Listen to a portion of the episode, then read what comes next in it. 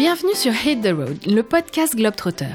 Je suis Cécile Golfier-Salle, je suis formatrice professionnelle et fondatrice de Nea Cellini et je vous accueille chez moi à Tokyo. Avec ce podcast, je vous invite à rencontrer des hommes et des femmes francophones comme moi expatriés au Japon. Ils sont managers, leaders, chercheurs, étudiants ou entrepreneurs et ils vont vous faire découvrir le récit de leur vie professionnelle et de leurs apprentissages au cœur de la culture nippone. Alors Tokyo et Yokoso. Bienvenue à Tokyo et bonne écoute.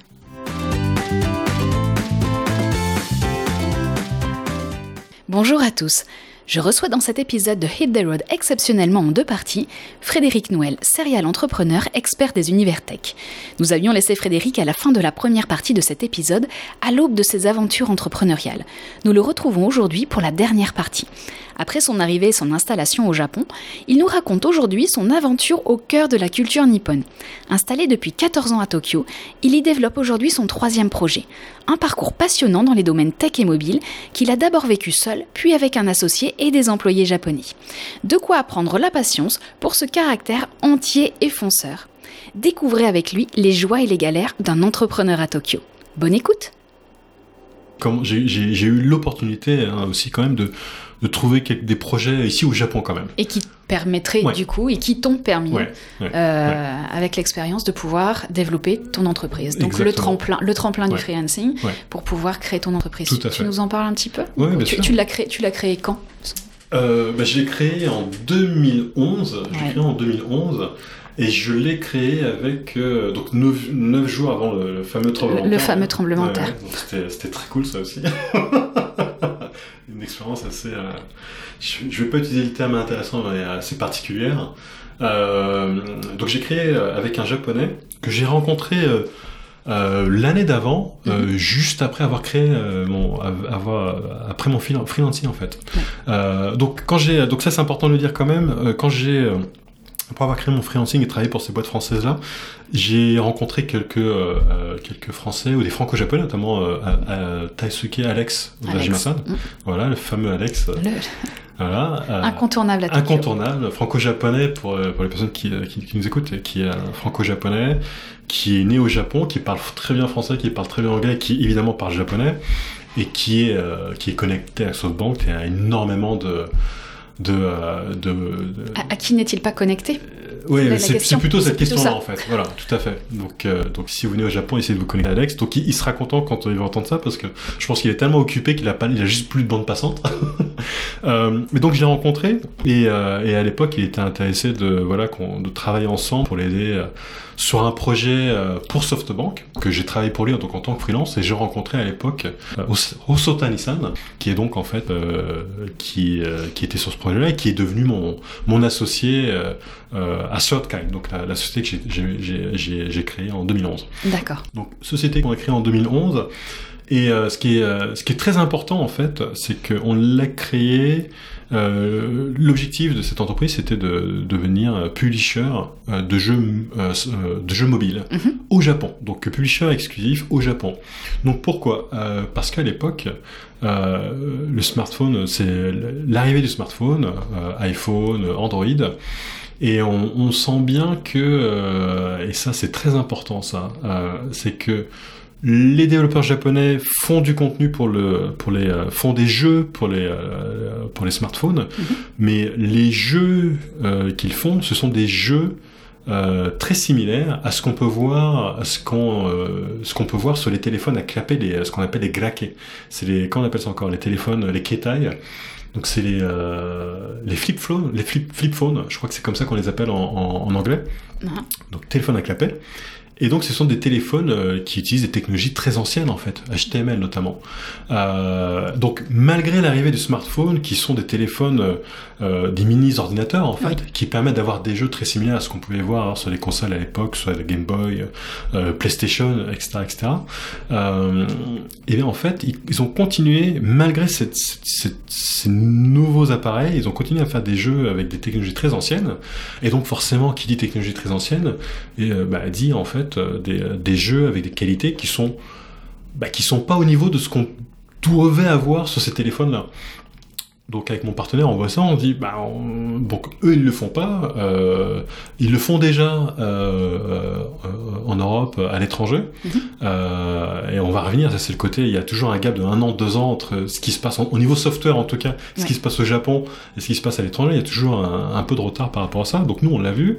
Et, juste alors on fait une petite parenthèse. Comment tu l'expliques? Ce retard là euh, bah, je pense qu'il y a toujours, même si ça, ça, ça change un petit peu. Alors, moi, j'ai tout, je l'ai expliqué sur, sur, deux choses. Sur le côté déjà, euh, qui dit technologie dit technologie accessible en anglais. Mhm. Euh, documents euh, en anglais et bah, difficile d'accès pour les japonais en fait. Ils parlent mhm. pas encore très bien japonais, pas bien anglais en fait. Donc ça c'est difficile. Et puis il y a aussi le côté, euh, et ben on a on a un marché voilà japonais qu'on connaît bien, donc nous japonais voilà. les entreprises japonaises connaissent bien ce marché-là. Donc, sont très confortables sur ce genre de choses. Le smartphone, encore plus à ce moment-là, c'est que, ok, encore une technologie étrangère, ça marchera pas. Euh, on a nos flip phones ici, euh, notamment Docomo. Hein, oui, oui. Notamment Docomo. pendant très très longtemps, ils ont refusé d'avoir. Euh... Docomo qui est ah, pardon. une, une entreprise. Oui, oui, nous, Docomo, on sait, mais. Docomo qui est un opérateur téléphonique, qui est l'équivalent du plus gros opérateur en France, qui est, je sais plus c'est lequel en France, c'est Orange, c'est Bouygues, Orange, d'accord. donc qui est plus gros ici et ils ont toujours sont toujours dit le smartphone, on n'a pas besoin, le flip phone, c'est le marché japonais, on le connaît très bien. Mhm. Et j'ai presque envie de dire, en même temps, euh, l'histoire leur a prouvé euh, que effectivement toutes les euh, toutes les technos ou softwares étrangers n'ont jamais vraiment fonctionné ici au Japon en fait. Mhm. Donc ça a été ça a été le cas pendant très longtemps. Et en fait, ça a été la première fois qu'on, enfin je veux dire, il faut qu'on se rende compte quand même. On est au Japon, on est avec, on a des smartphones qui ont qui sont faits par des euh, par des Américains mhm. Euh, au Japon et qui sont euh, dominateurs ici. Ça n'a jamais été le cas en fait. Mhm. C'est juste, ça a été juste, c'était juste impensable à l'époque. donc, donc oui, je peux, je, à l'époque, on pouvait comprendre de quoi ils disaient non, ça marchera pas. Sauf que, bah non, ils ont eu tort. ils ont eu tort.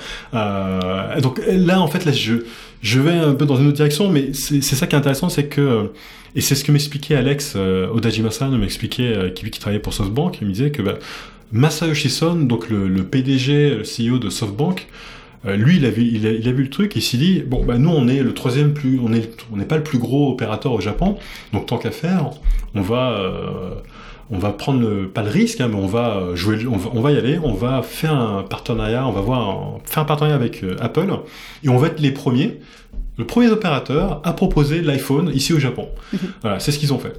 Euh, donc là, je suis, enfin là, je pars complètement dans une autre direction, mais c'est très intéressant quand même. Donc ils ont, ils ont pris ce, ils ont pris cette décision là. C'est ça qui fait qu'on a commencé à, à voir, euh, sans eux, en fait, on aurait, ça aurait été très difficile de voir le smartphone, l'iPhone ici au Japon. Euh, mais du coup, est-ce que j'ai répondu à la question et comment j'explique que, que, que le Japon n'est pas en tout cas que les développeurs euh, aient pris du retard sur le développement, je pense qu'il y a le côté... Euh, prise de risque aussi. Prise de risque. Mm. Il y a le côté prise de risque, il y a le côté... Euh, on, on, connaît pas cette plateforme, ça demande un investissement supplémentaire pour, pour nous. on est confortable, très confortable avec ce qu'on fait déjà. Mm-hmm. Donc, et, et surtout, bien sûr, c'est bah, tant qu'on n'a pas de de, use case en fait. Hein, c'est, ça, ça revient tout le temps. Tant qu'on n'a pas de use case sur voilà ça fonctionne, ça fonctionne pas, on va pas y aller. Hein. Donc, euh, donc ça c'est, c'est, un sujet, c'est quelque chose qui est très récurrent euh, ici au Japon. Hein. Même maintenant, après après 14 ans, c'est quelque chose qu'on voit tout le temps. D'accord. Et, et, donc toi, alors par rapport à, à, à, ton entreprise, par rapport à ce sujet-là, comment est-ce que tu as réussi à embarquer alors ce sujet? Euh, Comment bah, tu as avancé euh, C'est très simple, c'est que nous, euh, plutôt que de se dire on va faire du développement, oui. développement ça coûte cher, on s'est dit on va, va pas faire de développement, on va aller récupérer déjà ce contenu, ce ces jeux étrangers, oui. parce que en Europe, aux États-Unis, ils faisaient déjà des jeux smartphones, donc on va aller discuter avec ces entreprises-là. Mm-hmm. Parce que je parle anglais, français et autres, euh, parce que j'ai déjà un réseau là-bas, euh, qui m'a beaucoup servi au départ, forcément. Euh, et parce que ces jeux euh, qui sont, donc on appelle, donc on appelle ça des jeux natifs, oui. donc de meilleure qualité que des jeux qui étaient proposés par des développeurs japonais à l'époque. Mm -hmm. Bah, tout simplement, les, les développeurs euh, euh, étrangers ne connaissent pas le marché japonais. euh, ils comprennent pas euh, parce que euh, la langue, évidemment. Et, et ça, c'est l'anecdote. Hein. Mais moi, euh, à l'époque, quand je travaillais pour des, ces entreprises, une des entreprises françaises, Globes notamment, donc je travaillais pour ces entreprises-là et on avait, euh, on, on travaillait sur un jeu euh, pour Game Boy Advance. Euh, à l'époque, je me souviens, Alex, euh, Alex Soudan, le fondateur de Globes, donc a fait quelques voyages euh, au Japon et pareil, est tombé sur ces subtilités où il disait euh, oui, votre jeu est très intéressant, euh, on y va. Et il faisait des, et pendant un mois, deux mois, trois mois, il faisait, les- il faisait des échanges avec tous ces emails et il comprenait pas. Il disait mais je comprends pas. hein. Ils répondent pas Ils, ré- ils ré- ils répondent, mais ils répondent de manière positive, mais ça avance pas. Ou ça, ils répondent plus. Donc ils comprenaient pas. Donc moi j'ai vu ça en fait. Donc j'ai- compris en fait ce qui, ce qui se passait. Alors, quand on est ici, on comprend, Ouais. on finit par comprendre. Et euh, avoir eu cette expérience-là, ça m'a permis de me dire, bah, donc nous on a l'avantage. Moi donc moi je suis présent ici, je suis un, je suis français, donc je comprends nos, nos amis français. je comprends, je comprends mes compatriotes et je, euh, je suis associé avec un japonais qui lui comprend parfaitement le, le marché japonais. Moi je le comprends pas à l'époque, évidemment non. Donc euh, c'est pas quelque chose que j'aurais pu faire tout seul, ça c'est sûr et certain. Voilà. Pas dans un premier temps. Euh, C'est- la question que j'allais te poser. ouais. C'est vrai que mm, tu es associé à un japonais. Est-ce que, je je vais être un petit peu cash sur cette question, mais est-ce que ça, ça aide? Qu'est-ce que ça t'a amené Oui. en fait? Bah, Ça m'a, ça m'a amené son réseau, ça m'a amené euh, eu- le fait que j'ai une personne qui comprend toutes ces subtilités-là, sans savoir que ce sont des subtilités, il le sait parce qu'il est japonais, Mhm. Euh, et ça a fait que les choses ont avancé beaucoup plus vite en fait. Ça a ouvert les portes. Ouais. Moi, aller faire des, envoyer des emails, et je l'ai fait quelques fois, envoyer des emails à des japonais avec un japonais qui est très bancal, qui est pas parfait, qui suit vraisemblablement pas les codes. Parce qu'il paraît, quand on fait des emails, il y a des codes, on peut pas faire Hello, hi, how are you? Ok, let's do it. Yeah, sure, let's do it. Non, enfin, on y va, euh, on fait un meeting, ok, pourquoi pas en une ligne? Non. Euh, C'est, c'est, ça prend 5, 6, 5, 6, 7 lignes, en fait. Mhm. Euh, avec tous les codes, euh, avec toute la forme qui, qui va avec. Donc lui, il connaît ça très bien. Et ça a ouvert tout de suite toutes les portes. Il avait déjà son réseau. Et, euh, et c'est ce qui nous a permis d'aller, d'ouvrir les portes, notamment de, bah, de KDDI. Un, un des opérateurs, euh, un des gros, des plus gros opérateurs ici au Japon. Et ça, moi, j'aurais jamais fait tout seul. Ouais. Ouais. Et, et du coup, quelle était votre mission Je dirais, quelle était la répartition des rôles quand tu, tu Est-ce que toi, tu étais Ouais. plus voilà, sur le, dire le, le back-office Lui, il était plus en front sur, sur la partie relations, réseau, ouverture des portes? Je me suis occupé de la partie euh, bizdev, euh, donc aller discuter avec ces, euh, ces entreprises euh, étrangères pour euh, bah, pour aller récupérer du contenu, des jeux, des jeux pour le mobile. Donc c'est moi qui m'occupais de ça. En plus de la partie un peu technique, donc lui s'occupait plus de la partie euh, bizdev, mais au Japon, Mhm. euh, et de la partie back-office. Je pense qu'on était très complémentaires. Euh, et tous nos partenaires, ils ont compris que la complémentarité était là. Et pour les Japonais, en fait, pouvoir discuter avec un Japonais et me voir dans les meetings qui étaient là, qui parlaient absolument pas. Je disais rien du tout. Mhm. Mais ça a duré pendant longtemps cette histoire. Euh, j'étais là, j'écoutais, je... je disais oui, bien sûr, je comprenais rien. Euh, mais voir que j'étais présent et voir mon associé, c'était très intéressant. Je sais qu'il me, pointait du doigt, je comprenais un petit peu, mais qui me disait voilà, Fred va s'occuper de ça. Il est connecté avec les avec les euh, avec les entreprises étrangères. Ça de ça ça ça apportait énormément de points en fait. Mhm. Et c'est là où j'ai compris que le, le fait même de parler l'anglais, notamment, pas forcément japonais, mais parler l'anglais, Mhm. Et même français, c'est très important en fait. Pas, si, pas si je dois gérer le japonais tout seul, mais Mhm. si j'ai un associé qui fait ce pont-là, en fait, ça a, une, ça a une, une vraie valeur ajoutée. D'accord, c'est la clé de ce que c'est pour toi Cette complémentarité, ce- cette... euh, Oui. Ouais. Oui. À- à venir ici au Japon et, et en tant que par exemple, euh, c'est nos discussions, mais c'est- lié évidemment être une entreprise française, c'est se dire voilà, on, on vient ici et euh, on parle pas japonais, mais c'est pas grave, on a déjà du succès en France ou peu importe dans d'autres Mhm. pays et on va y arriver parce que voilà, on a déjà prouvé qu'on avait un bon produit.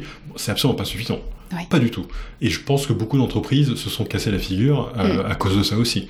Euh, quand on vient ici au Japon, euh, euh, donc soit on, on, on a, on, se, on, on arrive avec un- une stratégie qui est de se dire, on va entrer en partenariat avec une entreprise existante, Oui. ce qui n'est absolument pas un souci, ça se fait et ça marche très bien. Mhm. Ou soit on se dit, on va pas être capable de le faire et c'est pas grave, c'est pas grave. Euh, on se trouve, euh, euh, euh, voilà. Euh, des, des personnes, des ressources japonaises ici- présentes ici qui ont déjà un réseau, Oui. qui vont euh, mâcher le travail, en tout cas au départ, et qui vont monter une équipe euh, petit à petit pour pouvoir gérer euh, les choses ici au Japon. Oui. C'est comme ça qu'il faut le faire, mais sans détour. C'est souvent ce que j'ai entendu, c'est-à-dire que lorsqu'une entreprise vient s'implanter ici, on amène son expertise, on n'amène pas sa culture. La culture, elle est là, Oui. et c'est vraiment la culture japonaise. On Oui. n'introduit pas sa culture. Non. On a cette humilité-là d'apporter effectivement son domaine, son secteur, son expertise. Mais effectivement, on, on est, on est là aussi pour, pour, pour, euh, pour adopter le Japon. Oui, oui, oui. Ça, c'est- on, on- enfin, et, et ça, on, on le voit dans des documentaires, euh, euh, et c'est vrai. Mhm. C'est que l'humilité, c'est c'est pas c'est pas un faux semblant, c'est très important. Mhm. Je je- je- j'insiste là-dessus, c'est très important. On, on laisse son ego, de- on laisse son ego à la frontière. Euh, on arrive ici avec euh, avec l'ouverture d'esprit euh, et, euh, et le fait et, et la volonté de vouloir apprendre en fait. Ouais. Parce qu'il y a énormément de choses à apprendre ici, Mm. énormément, et on n'y arrivera pas si on n'est pas ouvert. Et le recul, enfin, je, Et, je- et le recul. Le recul. Donc ça, le recul, euh, ça, moi, ça m'a pris, euh, ça m'a pris six ans pour déjà prendre du recul et comprendre pourquoi je mettais euh, les décisions que j'ai pu prendre dans mon entreprise n'étaient pas forcément les bonnes ou juste la manière avec laquelle je euh, je voulais mettre en place les choses n'était juste pas les, les bonnes en fait. Euh, ça demande beaucoup de recul, ça demande euh, de, ça, ça demande du temps quand même. Ouais. Ça demande beaucoup de temps, donc c'est peut-être pas des choses qu'on être entrepreneur, ça prend beaucoup de temps. Oui. Donc c'est important peut-être de pas vouloir, et c'est pas grave de pas vouloir tout gérer. Donc déléguer, oui, mais ça c'est des, des, des sujets qui reviennent toujours pour les entrepreneurs, mais de trouver les bonnes personnes, Mhm. voilà, ça, ça vient toujours, Ça va toujours. voilà, qui vont, euh, qui vont nous aider à avancer, et nous on se concentre sur la partie la plus importante, qui soit le business ou autre, quelle que soit la partie euh, euh, qui est, euh, en tout cas pour moi le business, le business, le business développement, c'est la partie dans laquelle je je devais me concentrer, Oui. essayer de trouver, euh, et l'idée c'était plutôt de se trouver un middle manager japonais Japonais. qui va lui se, se débrouiller, gérer toutes ces toutes ces euh, complexités, toutes ces euh, difficultés, toute, ces- toute cette complexité euh, qu'est la machine japonaise, lui laisser le gérer, me faire des retours derrière, et puis je lui dis, bah, écoute, moi j'aimerais bien faire ça, Mhm.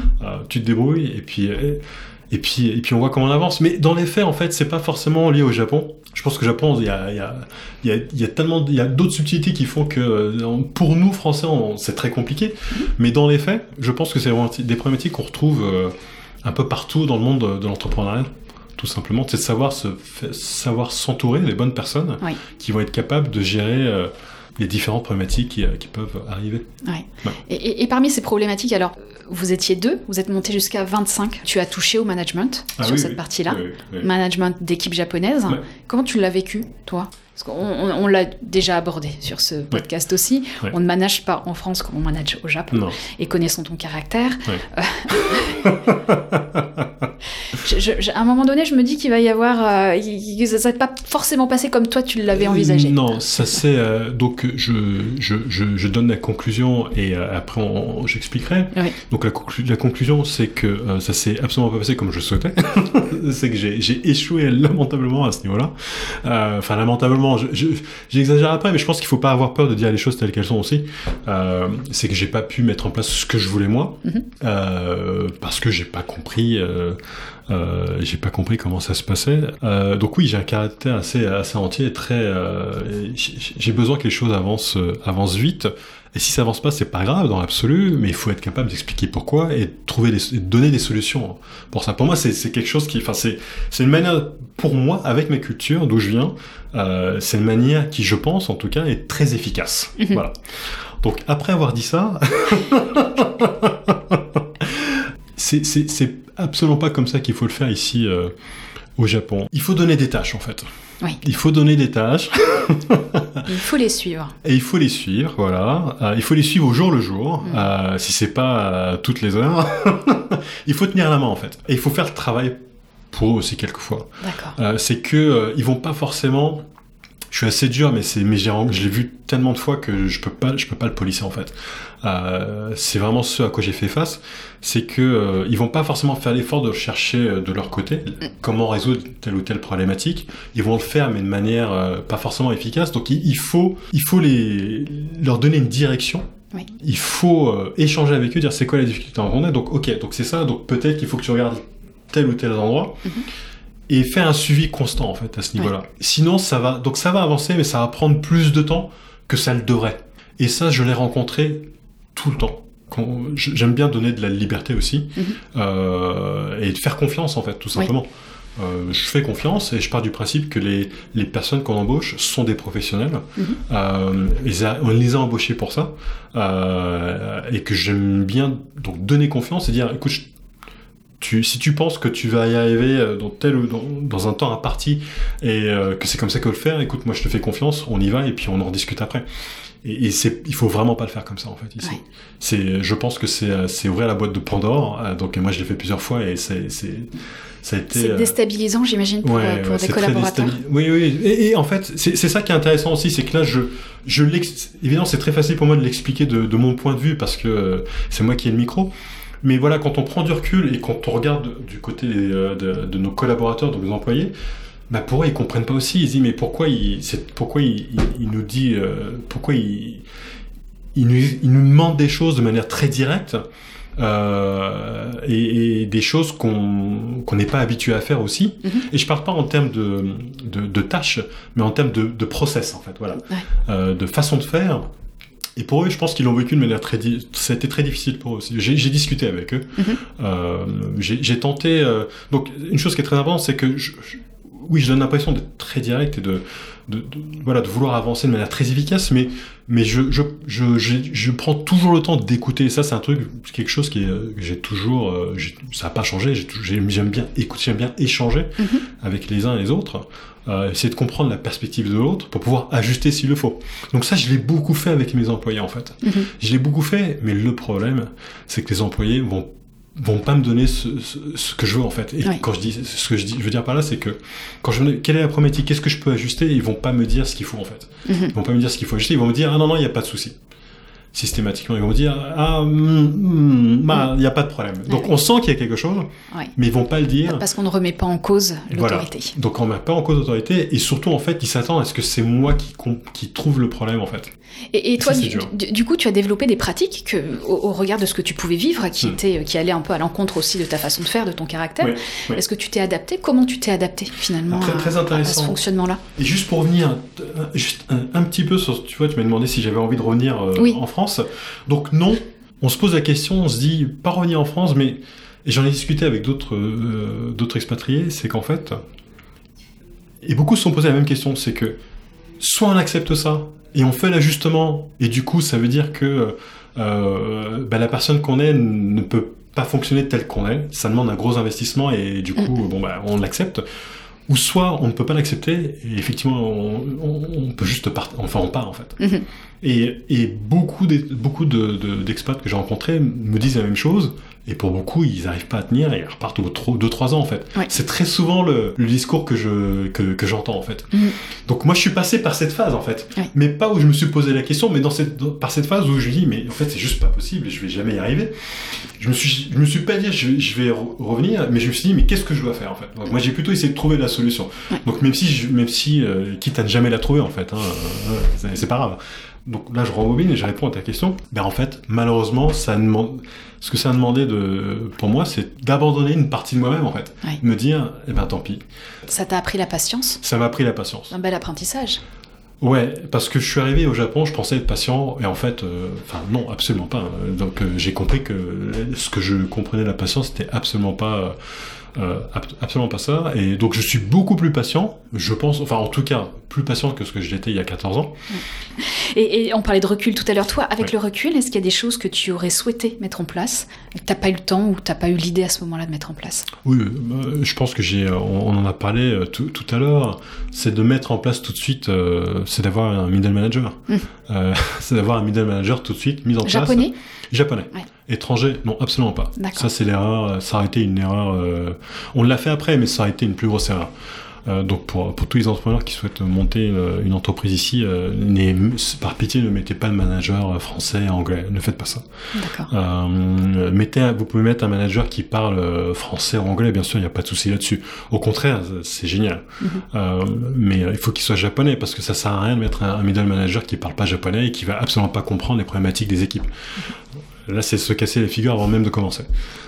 On, on va aborder une dernière thématique Mm. et qui est en lien avec ton actualité aussi, puisque euh, depuis tu as, tu as quitté cette structure-là, tu en développes une autre actuellement. Tu Oui. es en plein dans la création de ce nouveau projet qui est Oui. en lien aussi avec bah, toujours le monde de la tech, le monde des métaverses, si je dis pas de bêtises. Et ça va être Oui. l'occasion aussi d'aborder ce sujet avec toi. Qu'est-ce que tu fais aujourd'hui? C'est quoi ton projet? Donc je m'intéressais beaucoup à euh, avant de av- avant euh, cet aspect virtuel Mhm. euh, à comment rendre du contenu euh, et notamment de l'apprentissage parce que l'éducation m'intéresse beaucoup comment rendre tout ça euh, plus euh, ludique Oui. et plus engageant. L'idée c'est de proposer des pièces virtuelles Mhm. euh, que ce soit pour des professionnels ou euh, des individus, qui souhaiteraient justement euh, créer une interaction avec avec leur communauté D'accord. et, euh, et de voir comment ils pourraient y ajouter du contenu. euh. Tu, tu restes dans le, tu restes dans l'univers du gaming. Je reste dans l'univers du gaming, ouais. donc quelque chose que je connais très bien, Oui. que dans lequel j'ai travaillé depuis très longtemps. Oui. Euh, mais euh, mais l'idée c'est de travailler, de proposer quelque chose qui soit pas juste gaming en fait. Ça, ça m'a toujours in- intéressé en fait. Mhm. C'est travailler sur des, des, des services qui qui, qui sont des jeux mais qui ne le sont pas. Donc là c'est très japonais en fait ce que je dis. Euh, qui ont euh, qui ont qui sont très jeux par l'aspect euh, attractif et Ouais. ludique, Ouais. mais qui ne le sont pas vraiment dans le sens où euh, euh, l'objectif c'est c'est pas juste c'est pas forcément de l'entertainment. Oui. Euh, c'est peut-être d'apprendre des choses, euh, de découvrir des choses. Oui. Voilà. D'accord. Et, et juste, alors je le raccroche par rapport à, à un secteur qui, euh, qui, qui a été à un moment donné un secteur de pointe très très attractif au Japon, qui est donc celui du jeu vidéo, l'univers du jeu vidéo. Que- que- comment ça se passe aujourd'hui au Japon? Ça- Il y a eu une petite décroissance pendant quelques années. Oui. C'est revenu, euh, entre autres, avec les domaines de l'e-sport depuis, euh, depuis Oui. quelques temps. Comment, comment aujourd'hui on voit cet univers-là, dans lequel tu, toi tu t'insères au travers effectivement d'un sujet qui, qui moi me passionne, qui est celui de la pédagogie et de l'EdTech, qui est encore peu poussé ici au Japon. Ah. Comment est-ce que toi tu, tu, tu développes ça Alors, ce qui est intéressant, c'est de voir que le jeu vidéo, euh, euh, le jeu vidéo, en tout cas, les technologies liées au jeu vidéo sont toujours très présentes, euh, mais se raccrochent à d'autres technologies, Mhm. notamment, par exemple, à des choses qui sont, euh, dont on entend beaucoup parler en ce moment, là, tout ce qui est blockchain.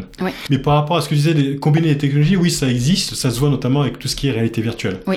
Euh, la réalité virtuelle, c'est pareil, les technologies du jeu existent depuis très longtemps, donc ça, c'est combiné avec euh, une technologie qui te permet effectivement d'avoir d'être dans un endroit beaucoup plus immersif. Oui.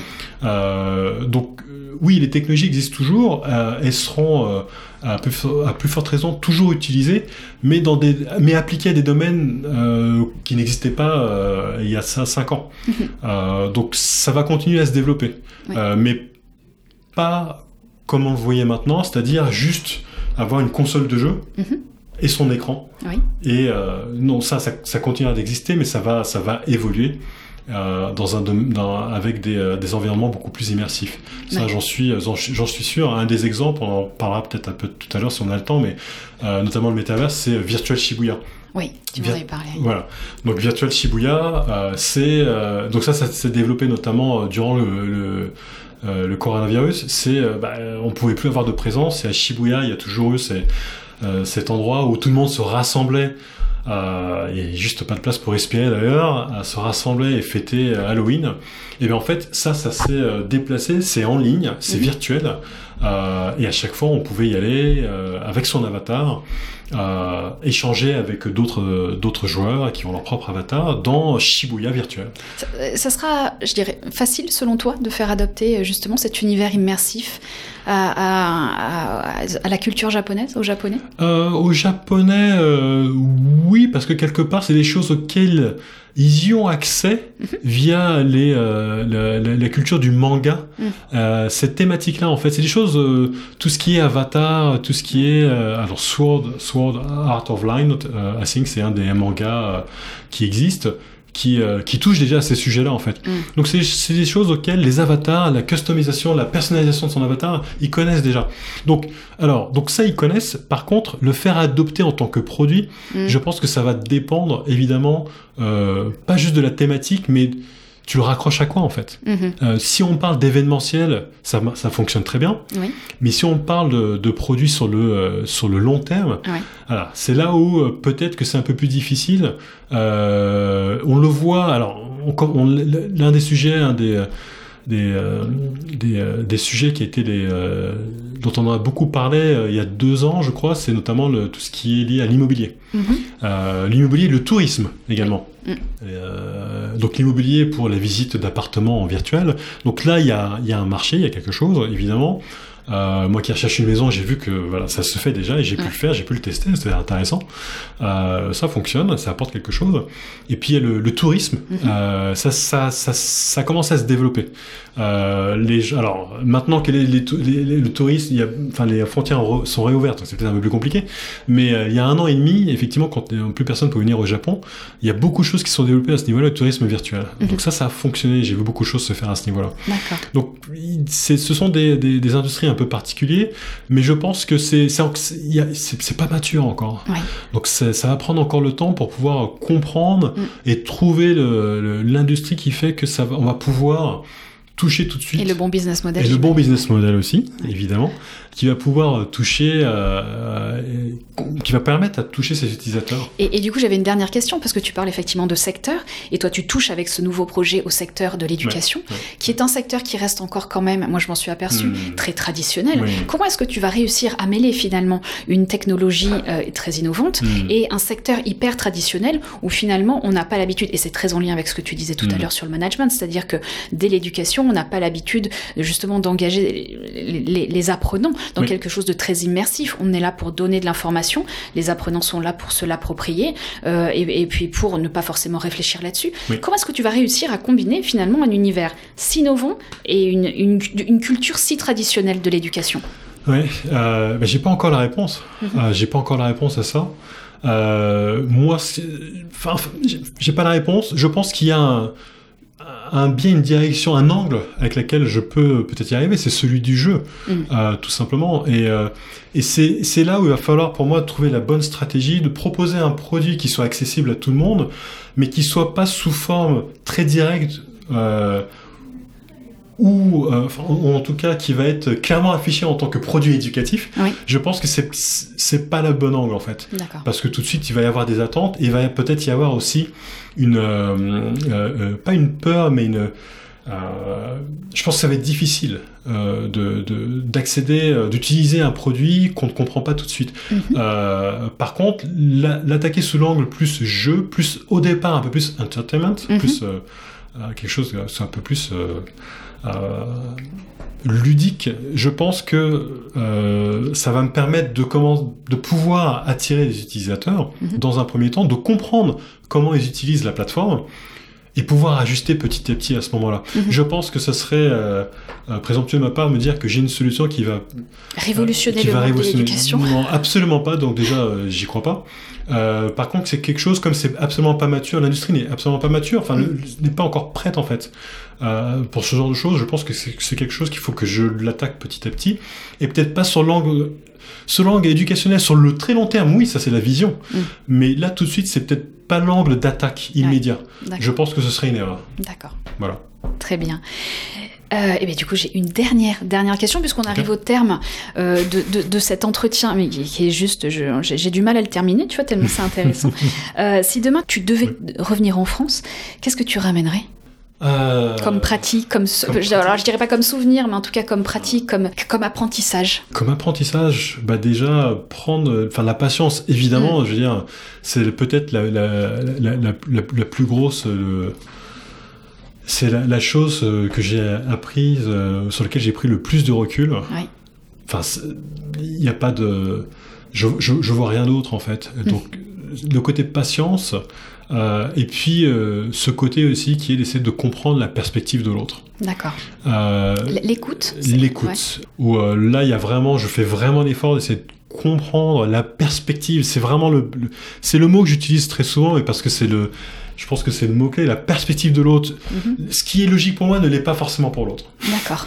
Et ça, c'est, c'est quelque chose qui peut paraître évident, mais je l'ai jamais vraiment vu comme ça, parce que moi qui suis quelqu'un de très cartésien, quelque chose qui est logique pour moi, je veux dire, c'est logique, c'est universel, donc on va pas mm-hmm. débattre sur ce genre de choses. donc voilà, c'est pour dire à quel point pour moi c'est quelque chose sur lequel bouger sur ce genre de choses, euh, ajuster et changer, c'est très, ça a été très difficile pour moi. Donc je pense que j'ai fait un gros travail, je, me suis beaucoup amélioré. C'était le mot de la fin? Oui, oui, je sais pas si c'est le bon mot de la fin, mais en tout cas, le, mot de la fin, j'aimerais bien plutôt, et ça c'est en direction des étudiants, des jeunes qui me contactent très souvent. Euh, et on a souvent des, des discussions d'une demi-heure en ligne. Euh, donc les étudiants et puis aussi les entreprises, venez au Japon, il y a, il y a pas mal de choses à faire, mais préparez-vous bien. Mm. Si, vous pas, si vous ne parlez pas japonais, c'est pas grave. Euh, dans ce cas-là, ne prenez pas le chemin le plus compliqué, ça sert à rien. Euh, vous allez être perdant dans tous les cas, je vous le dis tout de suite. Mm. venez à l'encontre des entrepreneurs présents ici. Si vous êtes, si vous êtes étudiant et vous voulez travailler, vous voulez trouver un travail ici, euh, allez dans la direction des entreprises étrangères. N'essayez pas la route des entreprises japonaises, vous allez vous casser les dents. Euh, pareil, si vous êtes une entreprise euh, française, venez ici, voyez comment ça se passe petit à petit. Ne dépensez pas des milliers de cents sans savoir où vous allez aller, ça sert à rien, c'est pareil. essayez de vous trouver une fois que vous comprenez un peu plus comment ça fonctionne. revenez plusieurs fois, ça vaut le coup, ça vaut le coup.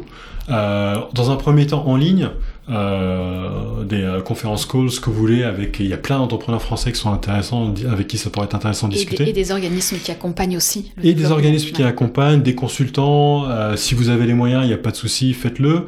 et puis prenez le prenez le temps, soyez patient. Voilà, mm-hmm. ça, ça, ça, ça, prend le temps. Mais une fois qu'on une fois qu'on l'a compris et qu'on prend vraiment le temps, mhm. euh, il y a une vraie récompense au bout en fait, parce que euh, se trouver, se créer des partenariats avec des entreprises ici au Japon, euh, c'est des partenariats qu'on crée à vie en fait. Ils vont pas vous lâcher du jour au lendemain. Mhm. Voilà. Donc, mais il faut le faire sérieusement et, et laisser de côté, mettre de côté son ego et sa, sa culture. Il faut la, faut la déposer, voilà, sur la chaise d'à côté. je sais pas si c'est le bon mot de la fin, mais on va, on va le garder. On va le garder comme ça. Merci beaucoup en tout cas Frédéric, de, la richesse de l'échange, de, de, ton parcours, de tout ce que tu as pu nous restituer qui est extrêmement important et intéressant. Euh, bon vent pour la suite. C'est quoi? C'est Papa Noël, c'est ça? Le, euh, le, nom, le, nom, le, nom de code? Alors le, site, que, le test que j'ai fait, c'est Papa Noël, P-A-P-A-N-O-U-E Tu n'as pas, tu n'as pas, tu n'as dormi que deux heures, on le précise. Oui, oui, j'ai pas beaucoup dormi. Euh, donc ça, c'est le, c'est le, le test, un petit test prototype que j'ai fait. Et puis le, nom de la boîte euh, que j'ai créé, c'est Immerwise. Euh, mais ça, j'en discuterai un peu plus euh, l'année prochaine. prochaine. Alors on continuera de suivre. En tout cas, merci beaucoup Frédéric. Merci Cécile. À très bientôt. À très bientôt et puis merci encore. Voilà. Au revoir. Au revoir. Voilà, on clôture avec Frédéric non seulement la saison, mais également l'aventure Hit the Road. Ce fut pour moi une formidable aventure, riche de très belles rencontres et d'apprentissage. J'espère que vous avez pu aussi vous enrichir au gré des épisodes de vie de chacun de mes invités. Quant à moi, j'ai définitivement pris goût au podcast et je ne suis pas prête à lâcher mes micros. En attendant de revenir avec de nouveaux projets, je vais profiter de mes derniers mois au Japon. Matane